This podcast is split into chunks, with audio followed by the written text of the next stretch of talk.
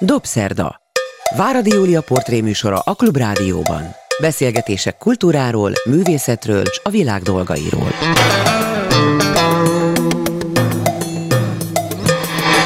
Jó estét kívánok, ez a Dobszerda, én Váradi Júlia vagyok. Jó napot kívánok azoknak, akik vasárnap délben az ismétlésben hallgatják a műsorunkat. A mai vendégem Pap Gábor Zsigmond, nem először ül a Dobszerdában a velem szemben lévő széken.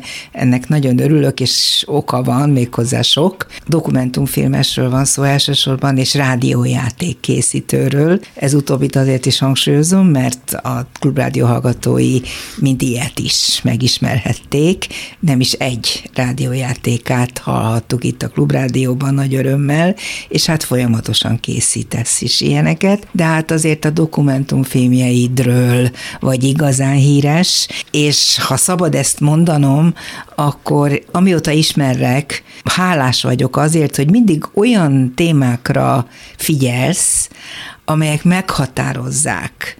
Lehet, hogy csak az én életemet, de azt gondolom, hogy mindannyiunkét, amik nagyon fontosak, hogy rögzüljenek, hogy vissza tudjuk keresni, hogy milyen is volt Budapest, a Balaton, Magyarország, hogyan képezték a katonákat, kik voltak a besugók, az ügynökök, a kémek, mi volt annak a háttere, hogy üldöztek el innen? Iskolákat, milyenek voltak a, azok a rendszerek, amelyekben felnőttünk többféle is tulajdonképpen, és mindig találsz egy olyan új dolgot, amiről azt hinnénk, hogy mindent tudunk róla, de kiderül, hogy tulajdonképpen sokkal kevesebbet, mint amennyi benne van. A legújabb a Bereményi kalapja, ami most készült el, és nemrég mutatták be. Egy olyan dokumentumfilm, amely persze Bereményi Gézáról szól, a kiváló íróról, költőről, dal szövegíróról, filmrendezőről, filmdramatúrról, filmforgatókönyvíróról, és még sorolhatnám, de azt gondolom, hogy inkább az ő koráról. Tehát nem az ő életéről feltétlenül, hanem arról a korról, amiben ő felnőtté vált, és még felnőttebb lett. Mi volt a szándékod eredetileg? Persze, tehát ez is, hogy, hogy, hogy egyfajta korrajzot erről a világról, hogy, hogy értsék a mai fiatalok, akik számára ez már teljesen elképzelhetetlen, amiben mi éltünk a mondjuk a 70-es években. De hát Bereményinek ugye ez maga az, az életműve, tehát ez a korrajz, a saját élettörténete és a saját élete beleágyazva a 20. század második felének történelmébe, úgyhogy ilyen módon ez Bereményiről szól. De hát nyilván pont, amit említettél, hogy mennyire sokfelé ágazik az ő művészi tevékenysége és alkotói tevékenysége, ez, ez egy picit megnehezítette a koncepciónak a kialakítását. Bereményi maga is egy kicsit szkeptikus volt azzal kapcsolatban, hogy az ő sokszínűségét hogy lehet egy 80 perces filmben megmutatni, és akkor tulajdonképpen a, a történelem volt az a hívó szó, amiről úgy éreztem, hogy ez vezérfonalul tud szolgálni a film számára, hiszen a, a Beremény egyrészt nagyon sokat ír a történelemről, másrészt egy olyan érdekes fénytörésben mutatja a történelmi eseményeket, ami, ami mindig eltért a, a hivatalos történelem szemlélettől és történelem politikától. Ezt megfogalmaznád, hogy, hogy érted pontosan? Aki Persze. ismeri Bereményit, a könyveit, az írásait, a filmjeit, azt tudja, de azért talán közelítsük még jobban meg ezt a felvetést. Tehát, hogy ő benne már gyerekkorától fogva van egy olyan fajta kívülállás és egy ilyen voyeur szemlélet a, a dolgokra, ami lehetővé tette számára, hogy, hogy ne baloldalban és jobboldalban gondolkodjon se a Kádár rendszerben, se a rendszerváltás után, hanem az ő saját szempontjai szerint nézésítéli a dolgokat, és ezt meg is írja egyébként a Magyar Copperfield című remek regényében, hogy, hogy ezt a nagyapjától tanulta, aki, aki azt mondta neki, hogy ne kampányolj, ne légy benne semmiben, ne tüntes, ne ugrálj. Tulajdonképpen a, a megáll az időben is erre tanítja az Őze Lajos figura Kövesdinit, hogy, hogy, hogy, hogy maradj kívül a dolgokon, ne ugrálj, mert akkor, Bajod akkor igen, akkor nagy pofonokat fogsz kapni. és ugye hát látjuk, hogy, vagy láttuk, tehát maga a Megáll az idő is, aminek a Bereményi írta a forgatókönyvét, és a saját gimnáziumi életéről szól, és a saját barátairól, meg tanárairól, hogy, hogy hát az is mekkorát robbant 82-ben, amikor úgy beszélt 56-ról, ahogy beszélt a, a rendszerről, ugye a, a, még a szar is le van szarva, meg ezt a kevertet még, ők se, még ezek sem tudták elrontani, tehát ezek a híres mondatok, vagy hogy jó, hát akkor itt fogunk élni, a legfontosabb mondat. Igen. Azóta is mondogatjuk. Vagy rendszerváltás környékén is, ahogy ugye az Illegalitásban című számban ír a, a pártpolitikáról, meg az egész kifordított visszájáról nézett látásmódja ezzel kapcsolatban, vagy ahogy a Szénatér című számban ír a, a német kitörésről, amit sok szélsőjobbos portál is magáinak tekint, mm. és a himnuszának tekint, mert úgy értelmezik, hogy, hogy ez valamiképpen felmentést ad a náciknak. Ez elég baj, ha ezt így is lehetne értelmezni, szerintem nem. Igen, de... igen, igen. Tehát tulajdonképpen arról van szó, hogy, hogy, hogy csak azt mondja benne, hogy ezek a 20 éves német, vagy 15 éves német gyerekek, ezek pont úgy áldozatai voltak az ideológiának, és pont úgy olyasmiért haltak meg, amiben abszolút nem hittek. Ez mint most nagyon az aktuális, pont ez jutott eszembe, hogy ma az orosz katonákról biztos ugyanezt a dalt meg lehetne írnia. Az egy nagyon érdekes kérdés, ez tulajdonképpen már a Copperfield könyvben is felmerül, de a te filmedben ezt alaposan kibontod, hogy mennyire coming out ez Bereményi részéről, aki egy életen át maga is vállalja, hogy háttérember volt. Mindig ott állt valahol a nagyok mögött, és nem igazán tudták, hogy pedig ő az, ő írta meg, neki köszönhető. Tehát ugye Cseh Tamást éltettük, joggal, mert nagyon jól adta elő a Bereményi által írt dalokat. Gotár Péter csodálatosan rendezte meg a Megáll az időt, aminek a történetét Bereményitől kaptuk és tulajdonképpen az Eldorádóval is ugyanez volt a helyzet, bár azt ő rendezte, de azért Eperjes Károly éltették talán még erősebben, mint ahogy őt, aki a nagypapát játszotta. Tehát, hogy ez a coming out, még egyszer mondom, hogy ő most előlépett 70-es éveibe. Ezt te hogy értékelted? Hát nagyon örültem neki, tehát igen, én is egy picit ilyen rejtőzködő, nehezen feltörhető vagy tehát úgy értem, hogy a személyiségét nehezen megmutató, tehát legalábbis ilyen interjúhelyzetekben, mert a, a műveiben folyamatosan saját magáról, meg az életéről ír, de hogy, de hogy ilyen szituációkban, hogy, hogy magáról beszéljen, az, az, az tényleg nehezen volt kicsikarható, és... Hát nem és is nagyon mutatkozott meg, a legkevésbé sem adta ki magát, azt gondolom. Ez talán az egyetlen érzékeny pont, amit vállalt, hogy ő a háttérember szerepből most első alkalom, hogy előrelép. Igen, igen, de tulajdonképpen a 80-as évek közepén végén, amikor ő kezdte el rendezni a saját forgatókönyveit, az már egy ilyen előlépés volt az árnyékból, a forgatókönyvíró árnyékból, és a Cseh dalok esetében meg ő azt mondta, hogy ő nem is vágyott ezekre a, a rockstar babérokra, mert Igen. hogy annyira nem tud énekelni, hogy ez eleve elképzelhetetlen lett volna.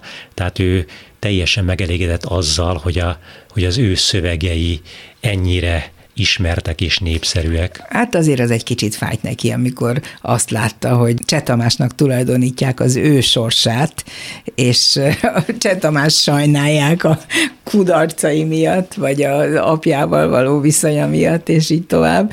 Igen, van, van is a filmben egy vicces rész, amikor elmondja a Bereményi, hogy a rajongói így azt mondták a csatamásnak, hogy hát fantasztikusak ezek a dolgok, csak annyira szomorúak és depressziósak a kapcsolatai, hogy ez miért van, és hogy az volt az egyetlen alkalom, amikor a csatamás azt mondta, hogy nem, hát ezek, ezek nem az én kapcsolataim, ezek a Gézának a kapcsolatai.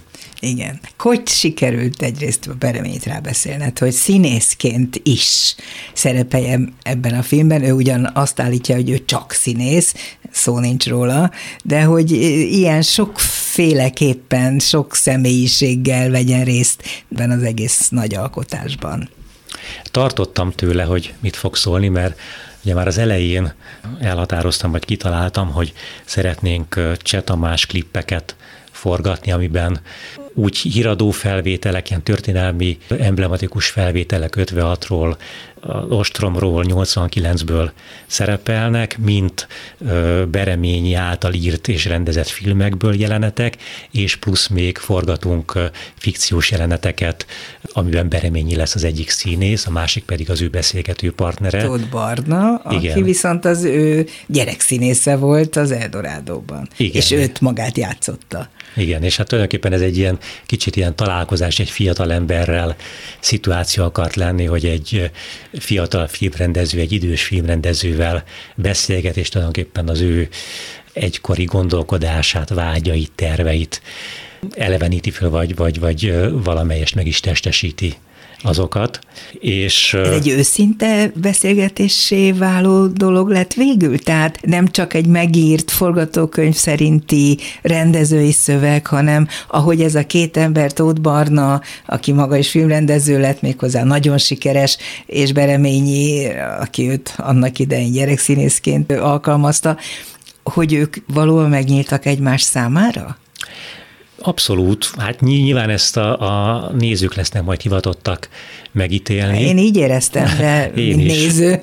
Te is? Igen, igen, igen. Tehát én azt gondolom, hogy, hogy egy, egy nagyon szerencsés választás volt a, a Barna ebből a szempontból, mert tényleg két szerethető ember van a vásznon 80 percen keresztül, akik egymást is szeretik, és ez szerintem átjön. Mm. Hát nem csak két szerethető ember van a vászton, mert nagyon jó elgondolás alapján szerepeltetsz olyanokat, akik nagyon fontosak Bereményi számára, Cserhalmitól kezdve Jánosi Lajoson keresztül, Sőt Sándorig, és így tovább, akik meghatározták az ő sorsát is részben.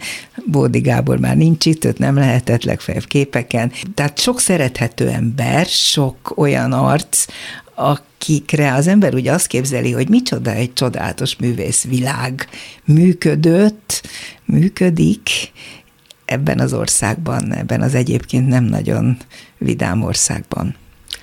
Igen, bár ugye akiket most utóbb említettél, ők inkább csak mellékszereplőként tűnnek fel a filmben. Még egy fontos szereplő van számomra, az a Járai Márk, Igen. A, a Halott Pénz együttes gitáros énekese, akivel az elmúlt két-három évben dalokat ír Bereményi Géza. Ami megdöbbentő számomra, én azt gondoltam, de szerintem ő is, hogy soha többé senkinek nem fog így dalokat írni, ahogy Cseh Tamásnak annak idején, és lám, nem a te kedvedért gondolom, hanem Járai már kedvéért ül oda, és megint szöveget gyárt. Igen, hát ö, már írtak is 20 számot körülbelül, és most készülnek egy közös lemeznek a kiadására, és ugye a Járai már nagyon büszke arra, hogy, hogy ő volt a második a, a Bereményi életében, a, a, aki ez a Bereményi ment oda, hogy, szeretne neki dalszövegeket írni, és tényleg úgy írják a dalokat a Bereményi konyhájában, mint 50 évvel korábban a Csetamással. Az a jelenet igazi? Abszolút, abszolút. A filmben van egy ilyen jelenet, csak aki nem látta, annak mondom, hogy a fiatal gitáros zenész lejátszik egy dallamot, és a Bereményi elkezdi a szavakat írni hozzá. Bosszankodik közben, kicsit káromkodik és haragszik, de megszületik a szöveg ott a mi szemünk látára. Igen, ez egy, ez egy abszolút valós jelenet volt, 18 percig tartott összesen, és bizonyítani tudom a muszterrel, hogy ez, ez akkor ott született, de azért szeretem én ezt a jelenetet, holott ez volt a legeslegelső, amit fölvettünk még 2020 októberében, Covid kellős közepén, mert itt tényleg mindenféle védőpáncél lehullik a Bereményi Gézáról, és annyira beleilli magát az alkotásba, hogy teljesen megfeledkezik róla, hogy kamerák veszik, és annyira igyekszik, hogy, hogy megszülessen ez a dal.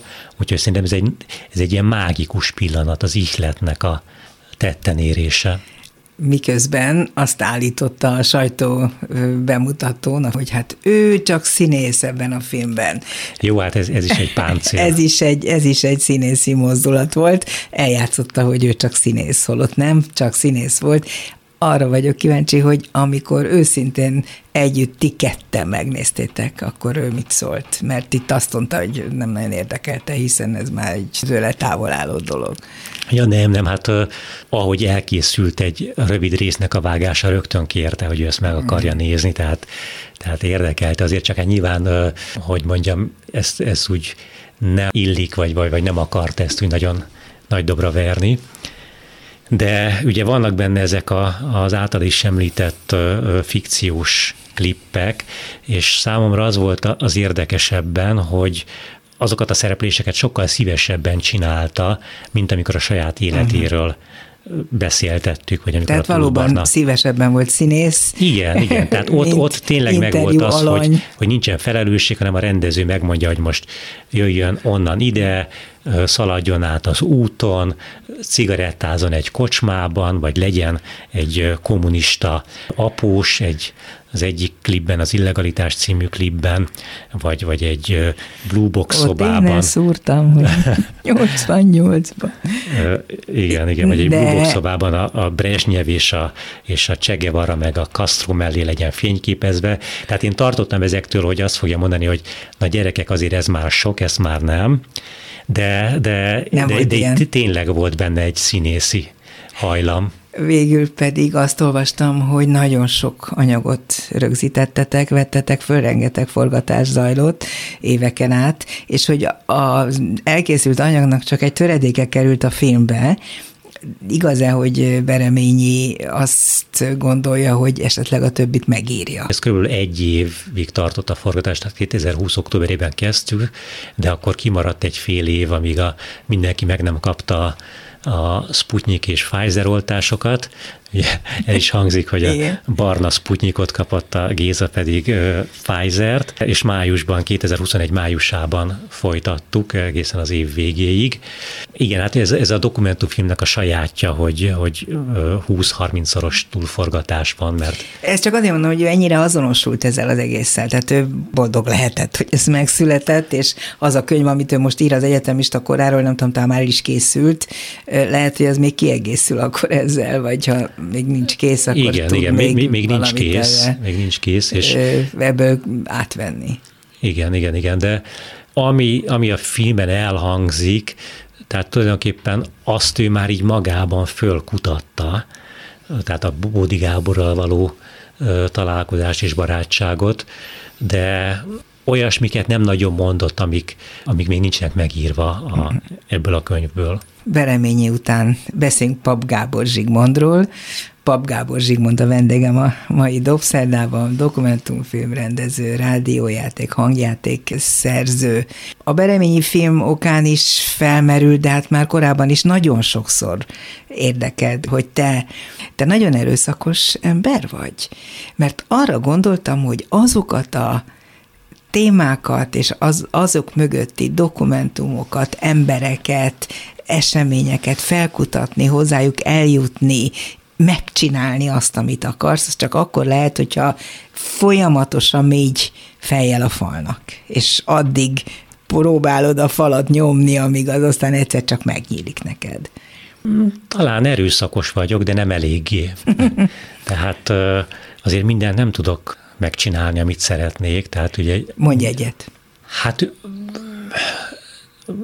nem, nem akarok most így, így konkrét dolgot mondani, de hát... Pedig érdekes mondjuk lenne, a, mi az, ami nem sikerült. A, a terveimnek mondjuk a harmada, negyede az, amit ö, ö, meg tudtam csinálni. Tényleg? Persze, persze, de hát ezzel szerintem minden filmes így van, tehát pályázik minden évben, és aztán van, amikor Jó, nem jön össze. nem arra gondolok, hogy a pénzszerzésben mennyire vagy ügyes, vagy hát az ma Magyarországon azt gondolom, egy igazi lutri, hogy mikor és mit fogadnak el, vagy mit utasítanak el, nagyon sok tényezős, és nagyon nehéz kiszámítani, semmiképpen nem objektív tényezők döntik el.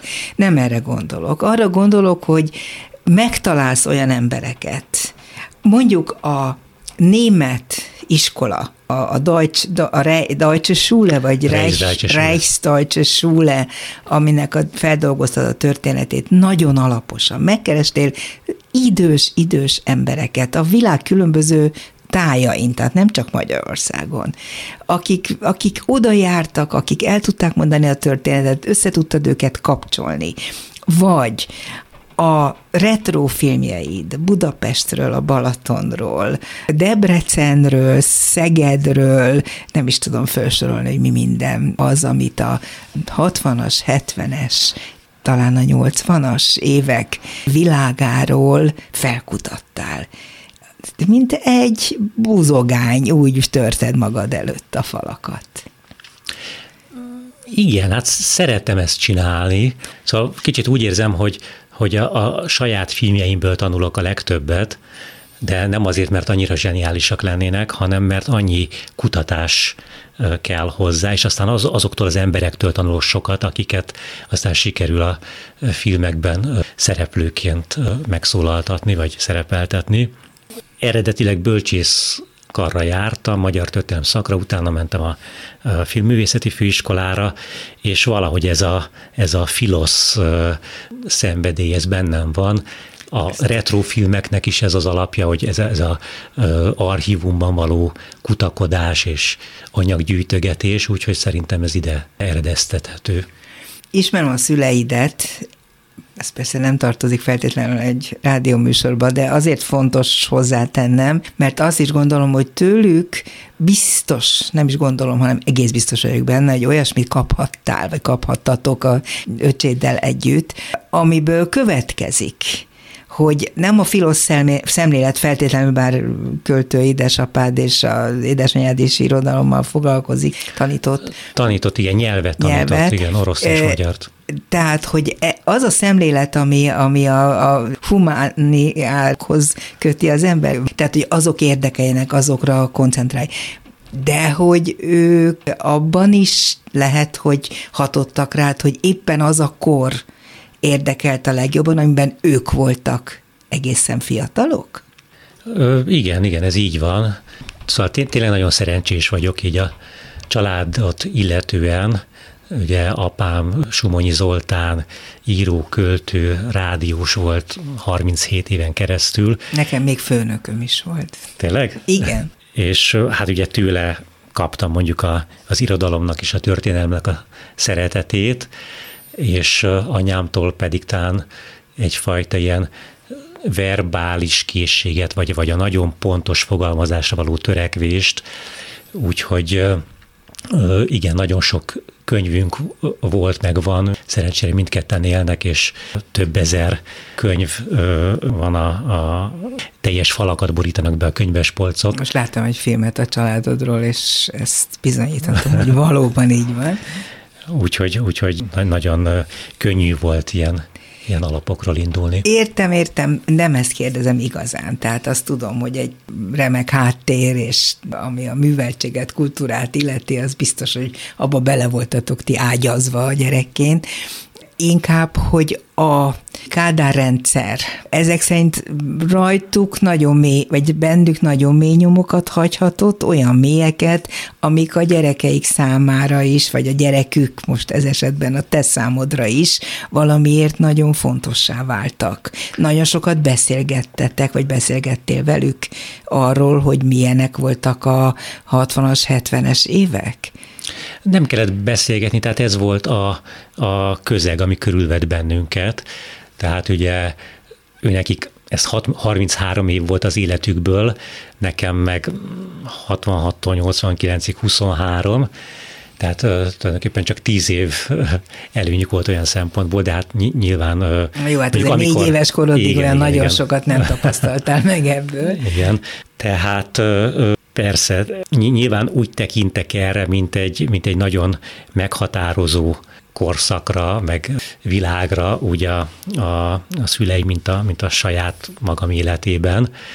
És igen, hát a retro filmeknek is az volt az egyik ilyen motivációja, hogy megmutatni azt a világot, vagy azt a propagandát, mert ugye ez, ez nem a Kádár korszakról szól, Persze. hanem a Kádár korszak propagandájáról.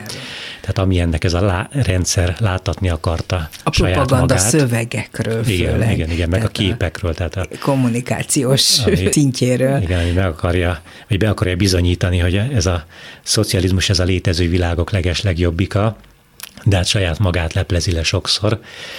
Tehát igen, úgy néztem ezeket a felvételeket a, az archívumban, hogy láttam a 60-as években, ahogy ott ülnek a bölcsészkar előtt a Dunaparton, ugye akkor még ott a Pesti Barnabás utcában a piarista közben volt a bölcsészkar, és ugye szünetekben kiültek jó időben a diákok a Dunapart, Dunapart lépcsőkre. lépcsőire, ott látszik a, a lebombázott Erzsébet híd, aminek csak a pilonjai lógnak ki a vízből, vagy, vagy egy kicsi része, és úgy ülnek ott a fiúk ilyen fehér ingekben, kiajtott gallérval, és a nők fekete napszemekben és ilyen kontyos frizurákban, mini meg midi szoknyákban, mint ahogy a szüleim ülhettek ott a 60-as évek elején, közepén.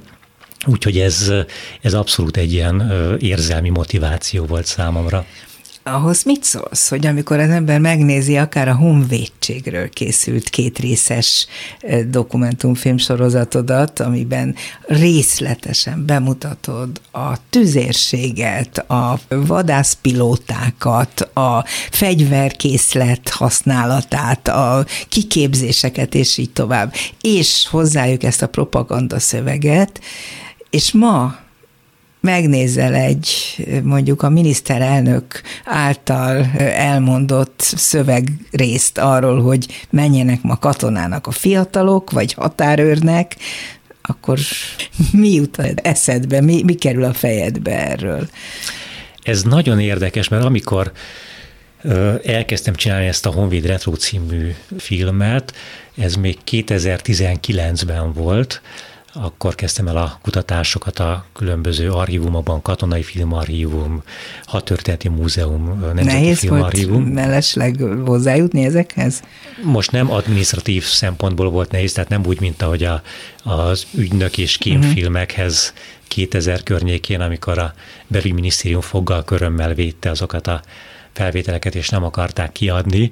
Most ilyenről nem volt szó, hanem inkább a, a COVID miatti leállások, meg archívum bezárások, meg ilyesmi miatt volt nehéz.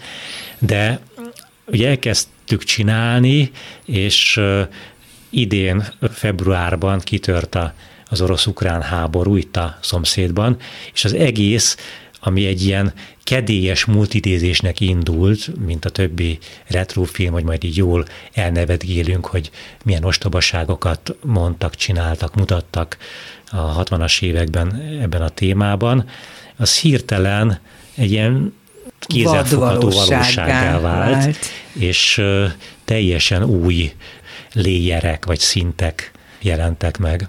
Erre gondoltam egészen pontosan, meg a propaganda szövegek minőségére, ami hát úgy tűnik, legalábbis én így hallom, megolvasom, mint hogyha visszatérnének abba a régibe. Persze, nagyon sok minden visszaköszön, úgyhogy nyilván ezek, ezek a szlogenek, ezek, ezek minden ilyen helyzetben fölmerülnek persze. És akkor az ügynök filmek.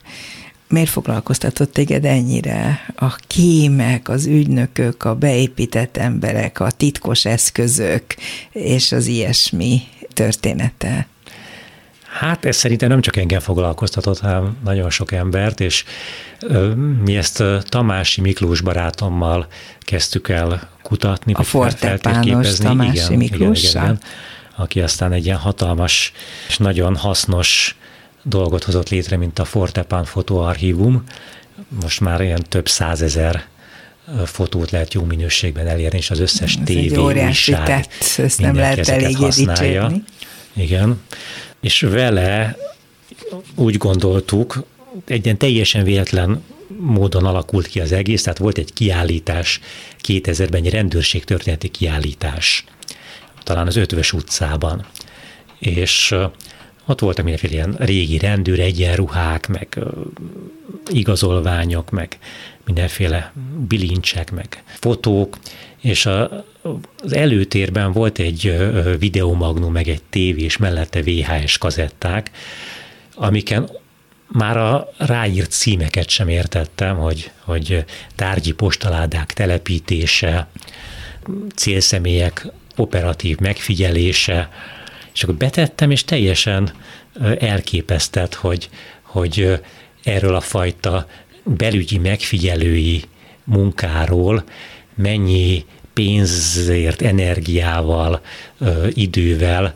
csináltak filmeket. Tehát volt egy belügyi filmstúdió, ahol 300 filmet készítettek a 60-as, 70-es évek, még a 80-as évek elején is, én mindenféle bepoloskázásról. Igen, igen, igen, igen, tehát hogy hogyan kell valakit lehallgatni, megfigyelni, fényképezni a szemközti ablakban, beszervezni, besupolnak különböző zsarolási technikákkal. A kulcsát ellopni, arra Igen. emlékszem, kivenni a zsebéből mi alatt a rendelő, orvosi rendelőben. Igen, tehát hogy be, behívják a tüdőszűrésre, és Ezért. hát ugye beugrik az embernek, hogy hát fiatal korában, vagy nekem fiatal koromban ez minden Rendszeres évben megtörtént. Volt, igen, igen, igen. És mekkora akkor... ötlet volt, nem? Tüdőszűrésre behívták, le kellett vetközni, kabátot kinhagyta, már mentek is, vették is ki a kulcsot, másolat, kész. Hát igen, igen, igen. Nyilván nem mindenki, de, de akit, akit a azt gondolták, igen, igen, igen. És akkor Téged is megfigyelt a... valaki valaha? Á, nem hiszem. Nem, nem tudsz róla. 22 vagy 23 éves voltam, amikor a rendszerváltás volt, tehát ez nem volt miért. És azóta szerinted gimnázium, megállt? Gimnáziumban nem, nem voltam egy ilyen nagy ellenzéki tüntető, hogy ma megfigyelik-e az embereket? Hát persze, hát ez mi, mindenkorban megfigyelik az embereket. Ja, tehát nyilván az a kérdés, hogy milyen szé- széles körét az embereknek. kellett menned az utóbbi idő. nem, nem, nem. Meg, meg hát azért ma már az emberek saját maguk teszik ki a Facebookra azt, hogy mit csinálnak, hol, mikor, kivel. Tehát Igen, segíts a rendőrségnek, verd magad. Persze, tehát a, a GPS-től kezdve a bankkártyáig minden módon az összes adatot nagyon egyszerűen össze lehet gyűjteni. Nincs szükség ilyesmikre, hogy titkos házkutatás. Nem volt nyomasztó számodra ezeknek a tulajdonképpen botrányos dolgoknak és szörnyűségeknek a, a megismerése ilyen közelről? De nyomasztó volt, tehát ez egy ilyen nagyon sötét világ volt, és tulajdonképpen ezt próbáltuk oldani egy, ki, egy kicsit ilyen humoros felvételekkel, hogy ö, csináltunk ilyen kis fikciós jeleneteket, hogy, hogy milyen párbeszédek történhettek. Belügyi a... klippek hívjuk úgy. Igen, ilyen szuper nyolcasra forgatva, és hogy két, két belügyes beszélget CB rádión, és akkor e, ezzel próbáltuk egy kicsit az egésznek a, a sötétségét egy picit feldolgozhatóvá tenni. Nagyon érdekes az a filmed, amit az NDK-sok itt töltött, és a határ leomlása előtti pillanatokban átélt időszakáról készítettél, azoknak a dokumentumoknak a felkeresése nem okozott problémát? Mert én nem tudtam, hogy ez azokból ennyi van, és ilyen mélységekig rá lehet látni arra az időszakra. A dokumentumok megtalálása nem, az embereknek a megtalálása igen. Tehát ahhoz képest, hogy 60 ezer turista, tehát akik az NDK-ból turistának jöttek ide, és aztán kimentek nyugatra, előbb Ausztriába, aztán Nyugat-Németországban 89. szeptemberében, amikor volt a határnyitás. Ehhez képest kb. tíz embert sem tudtunk összeszedni, akik benne voltak ebben, és hajlandóak voltak szerepelni kamera előtt, és akkor a Kozma Imre atyával, a Máltai Szeretett Szolgálat akkori és mostani vezetőjével beszéltünk arról, hogy, hogy hát azért volt egy pici hálátlanság ezekben az emberekben, tehát nyilván, hogy ezt a nagyon traumatikus dolgot próbálták eltolni maguktól, és meg nem történté tenni, de hogy nem nagyon mutatkozott meg felé, felé sem, tehát a kozmatja felé sem az ő hálájuk. Tehát, hogy egy-két évig talán még írogattak ilyen karácsonyi üdvözleteket, de aztán kész. Hát nem lehet egy életen át hálálkodni valószínűleg. Én ezt meg is értem, az ő életük olyan mélységesen megváltozott, hogy biztos ezzel olyan dolog volt, amire koncentrálniuk kellett. Mindazonáltal értem, hogyha ez fáj azoknak, akik sokat segítettek. Ezek érdekes, jó részben, szomorú részben nagyon vidám történetek, és mégis azt érzem, hogy ezek nagyon izgattak téged mindig is, de talán a szívedhez a legközelebb, ezt csak én gondolom, azok a dolgok állnak, amik azokról szólnak, akiket igazán nagyra tartasz, az pedig Tandori Dezső, Eszterházi Péter, hát Bereményi, Öncárpád. Lator László. Azt látod, nem, nem láttam a Lator Igen, az, egy, az, az, az, a doku, az a Duna TV-nek készült 2000-ben, és azt nem, nem is vetítik olyan sokszor. Akkor nem, nem csoda, hogy nem láttam, de igen, ezt a másik hármat igen. igen. Meg hát apámról is csináltam. És egy... apádról, ide akartam kiukadni. Igen, igen, igen. Kezdjük akkor apáddal. Hát ezt a, ezt a 70. születésnapjára csináltam 2012-ben, tehát úgy gondoltam, hogy ha valaki igazán közel áll hozzá, és igazán meg tudja őt fejteni, az, azt, azt talán én lehetek. Nem tudom, hogy sikerült-e végül. De, ő mit mondott, hogy sikerült? Hát igen, persze, de hát... Egy megható és szép film, amit készítettél róla. Igen, de hát mit is mondhatna a fiának, mint hogy, hogy tetszik neki. Tehát én azt gondolom, hogy egy, hogy egy nagyon mély kapcsolatunk van nekünk egymással, és, és egy nagy, nagy szeretet van közöttünk, és valahogy ezt próbáltam így a, a filmben is megmutatni, amellett, hogy nyilván az hát ő... őt azért megismerjük, megtudjuk, hogy, hogy az ő költészetének mi van a hátterében. Igen, igen, igen, igen. Megtudunk Úgy, egy pár dolgot sok... I. és Gyuláról is, megtudunk egy pár dolgot arról, hogy milyen fiatal életet élt, igazi nagyságok mellett. Persze, persze, tehát ugye Vas István volt az ő atyai mentora, de nagyon jóban volt Ijéssel, Vörös Sándorral, sokat találkoztunk én is, nem ilyen négy-öt éves kisgyerekként a 70-es években a ezekkel a figurákkal, villa. a Lipták villában, Német Lászlóval, Pasut Lászlóval, Idérivel, Te hogy emlékszel például Amerigotottal. Igen. Jésre, hát nem nagyon Nagyon emlékszem. kicsit, nem? Persze, persze. Tehát, Kire szóval... emlékszel úgy igazán komolyabban, aki mély nyomot hagyott benned gyerekként? Ezek Sánta közül a Ferencre nagy emlékszem. Igen? Igen, mert ő, ő volt nálunk többször a, az Árpád híd melletti panelházban, ott laktunk a nyolcadik emeleten 16 éven keresztül, és egy jelenetre emlékszem, hogy megmutatta, hogy hogyan tudja levenni az ujját, egy ilyen kis bűvész trükköt mutatott, és az engem teljesen el, elámított. Pedig, pedig nem is a lábát vette le, Urod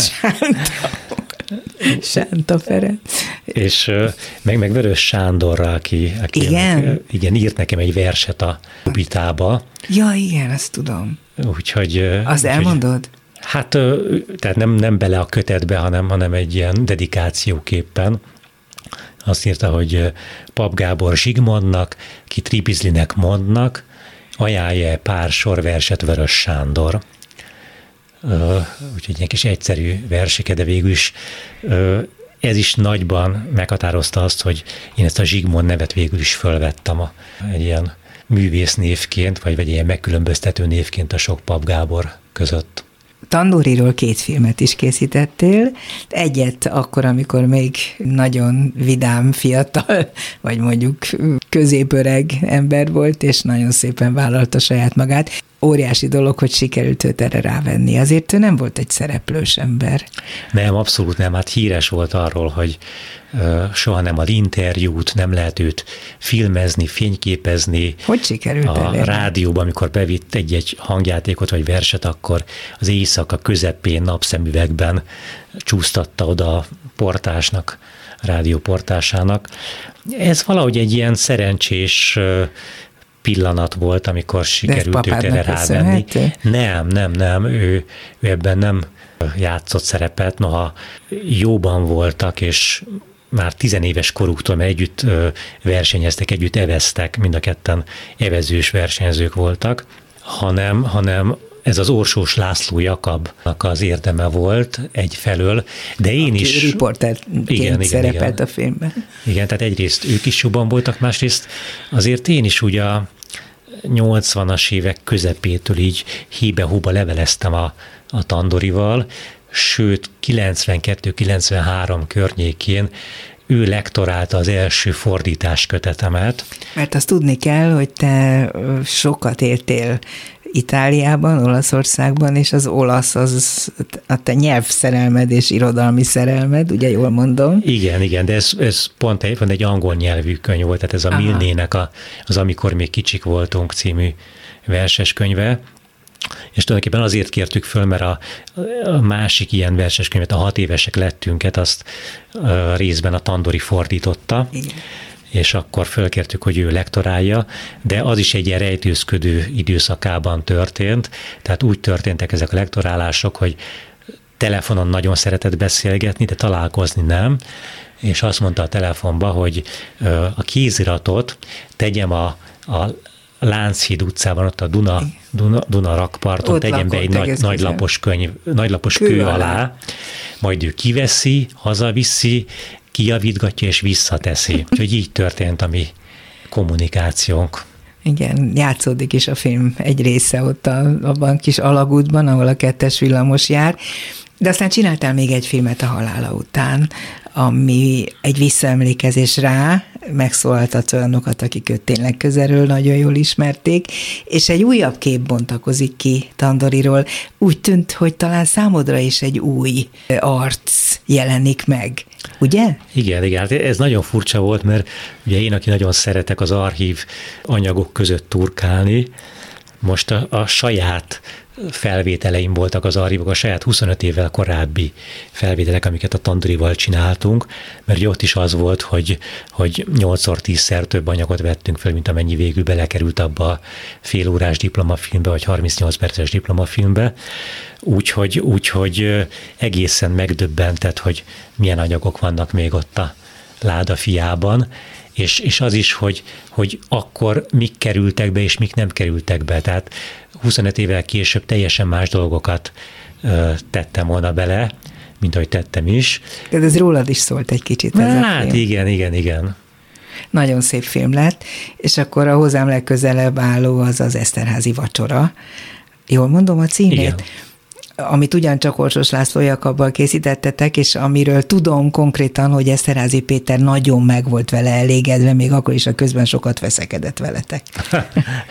Igen, hát mert ez egy nagyon feszített időszakában készült, 1999-ben, amikor a Frankfurti könyvásárnak Magyarország volt a díszvendége, és Magyarország legismertebb írója, Eszterázi Péter mondta a megnyitó beszédet, és emiatt... Közben írta, a, akkor lett kész a, a Harmonia Celestis. Igen, és és tényleg így egymást váltogatták a német és osztrák tévéstábok, a Bayeri Serundfunk, meg a ZDF, meg URF, meg, meg mindenki, és mindig úgy éreztük, hogy mi ott a sor végén bebocsátatást nyerünk a, a mesterhez, úgy, mégis sikerült őt a Dunára egy hajóra ültetnetek, mégis sikerült vele elmennetek különböző csodálatos helyekre, megvacsoráztatni, és így tovább. Persze, persze, persze, csak ugye ott tanultam meg, amit aztán a,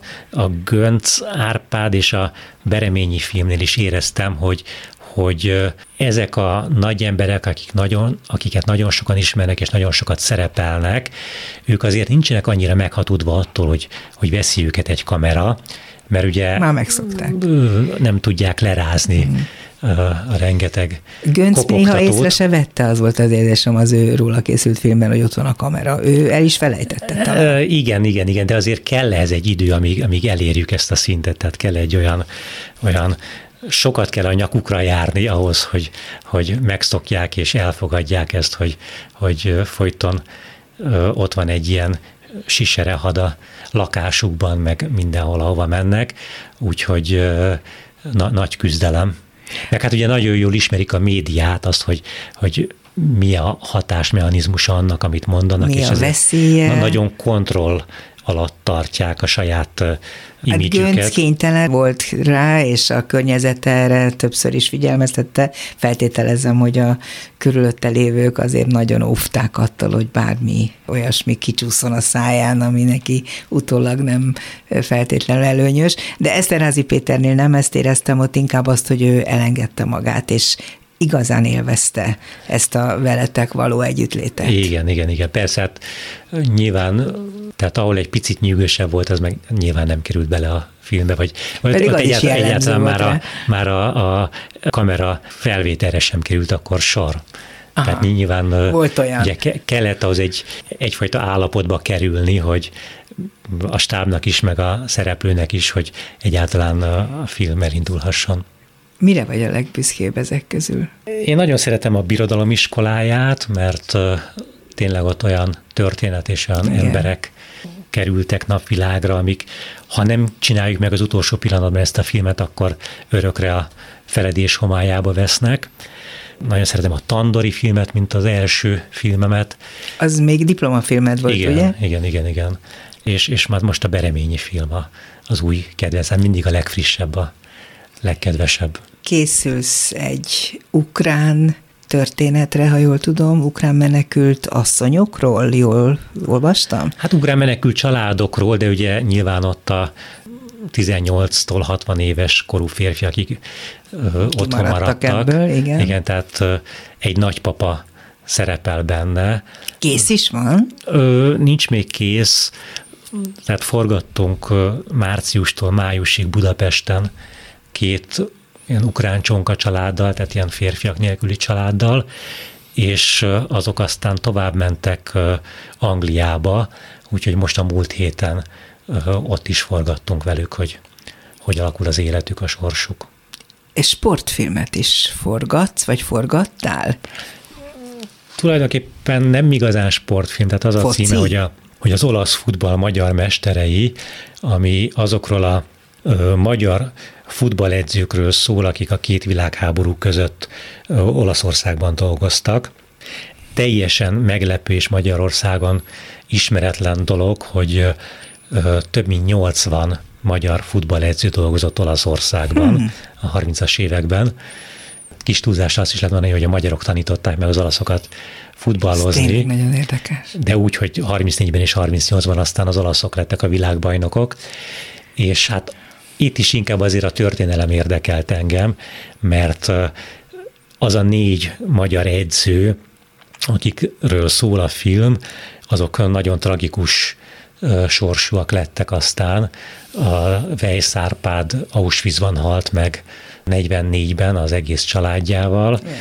Erbstein Ernő túlélte ugyan a vészkorszakot, aztán visszament Torinóba edzősködni, és 49-ben a Torino teljes csapatával lezuhant repülőgéppel a Torino melletti Superga bazilikánál, és két másik magyar futballedző, Tóth Potya István és Kertész Géza pedig hazajöttek 43-ban, akkor hazaküldték a külföldi edzőket a háború miatt, és itthon egy ellenálló csoportot szerveztek, és bújtatták a Gobbi Hildát, Latabár Kálmánt, meg még jó néhány történet. híres embert.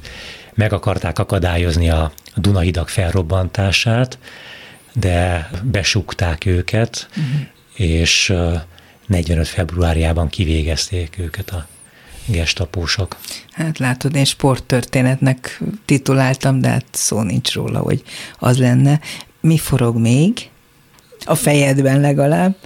Hát most ez is éppen elég, tehát Bőven. ugye ezeket, ezek mind korábban induló tervek voltak, csak aztán jött a beremény, és akkor mindent félretettem ennek a kedvéért, és most kell így utolérnem magamat. És akkor most jönnek a rádiójátékok, amik úgy tudom, hogy nagyon közel állnak ugyancsak a, a szívedhez, amit nem sikerült sajnos meghallgatnom, pedig elküldted, de valahogy elügyetlenkedtem, ez a Bartis Attila a Vége című regényéből készült több részes rádiójátékod, vagy hangjátékod. Én a könyvet olvastam. Megrázó történet, ami a besugó tematikát illeti, az benne van, ami az apával való kapcsolatot illeti, az benne van. Egy tulajdonképpen egy ilyen az életen átrobogó utazó regény, azt kell, hogy mondjam. Nem tudom, hogy hogy lehetett ezt rádiójátékosítani, nagyon kíváncsi vagyok, meg fogom hallgatni.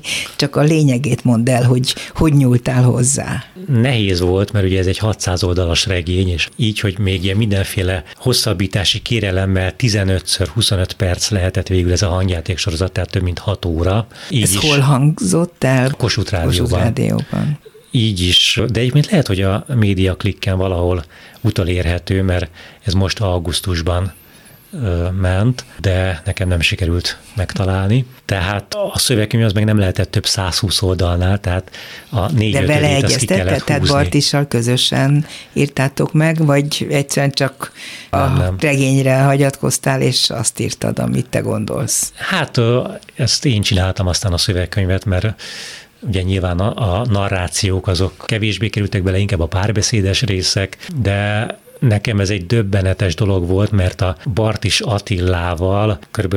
1986 óta ismerjük egymást, és együtt jártunk a Bölcsészkaron a Lator László szemináriumára, Kemény Istvánnal, Tóth Krisztinával, Vörös Istvánnal, Térei Jánossal, Lackfi Jánossal, és még lehetne sorolni. És 15 évig egy társaságba jártunk gyakorlatilag, és én nem tudtam, hogy ő ilyet tud.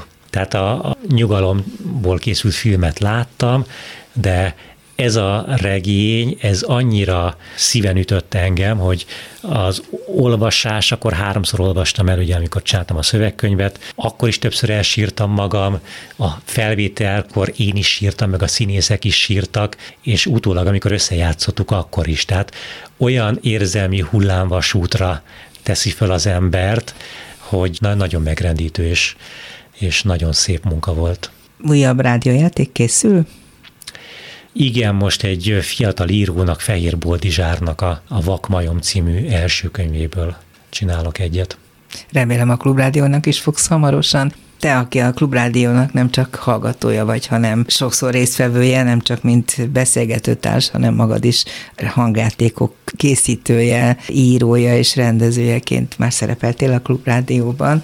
Gondolom, hogy különösen szívügyed. Biztosan tudsz róla, hogy mindig ilyenkor ősszel, meg tavasszal vannak ezek az időszakok, amikor a klubrádió túléléséhez kénytelnek vagyunk megkérni a hallgatókat, hogy támogassanak bennünket, és hát az szokott kiderülni, hogy fantasztikus lelkesedéssel teszik ezt. Te mit gondolsz erről az egészről? Hát elég szomorúnak tartom, hogy így kell egy rádiónak fenntartani a saját magát, mert szerintem nagyon fontos az a misszió, amit betölt, és hát nagyon fontos lenne, hogy, hogy ez a hangvétel, és ez a tematika, és ez a szemlélet szemlélet, amit a klubrádió képvisel, ez minél szélesebb körben elérhető legyen, Úgyhogy én is mindenkit arra bíztatok, hogy támogassa a klubrádiót. Mennyit hallgatsz klubrádiót? Be kell vallanom, hogy amíg hagyományos módon elérhető volt, addig többet hallgattam. Ugye az autóban sokat hallgattam klubrádiót. Most nem hallgatsz, hát a telefonodon bekapcsolod, akkor ott is lehet hallgatni. Macerás? Nem tudom, tehát amikor volt ez az átállás, akkor itt sokszor bemondták, és akkor nagyon bonyolultnak tűnt ez a, nem, ez a adapter, vagy nagyon. nem tudom minek a, de majd akkor megtanítasz, és akkor Szívesen. Ö, többet fogom hallgatni. De, de igen, szóval nagyon sok műsort szeretek a klubrádióban, és tényleg annak is örülök, hogy elindultak a, a hangjátékok a klubrádióban, és, és ezzel egy új szín is megjelent a, a rádió kulturális palettáján. Jól tudom, hogy édesanyád klubrádió hallgató, mert úgy rémlik nekem. Igen, hát és, és ezáltal édesapám is, mert ugye ja, állandóan ez szól a lakásban, úgyhogy... Ha hazamegy, akkor hallod mindenképpen. A, akkor mindenképpen nem, hát ö, tényleg szóval ők teljesen a Klubrádió lelkes rajongói. Pap Gábor Zsigmond volt a mai vendégem a Dobszerdában. Nagyon szépen köszönöm, hogy itt voltál, és hogy mindezt elmondtad. Rózsa Egyi Gábor, Gál Bence, Pálinkás János és Lantos Dániel segített a mai műsorban, és hát tudják, hogy most megint olyan időket élünk, hogy a Klubrádióra még nagyobb szükség van, ebben egész biztos vagyok, úgyhogy nagyon szépen kérjük mindannyiukat, akik hallgatnak bennünket, hogy támogassák a rádiót a továbbiakban is, és próbáljuk meg mindannyian elérni, hogy fennmaradhassunk. A szerkesztő műsorvezető Váradi Júlia volt. Köszönöm a figyelmüket, viszont hallásra. Dobszerda. A világ dolgairól beszélgetett vendégével Váradi Júlia.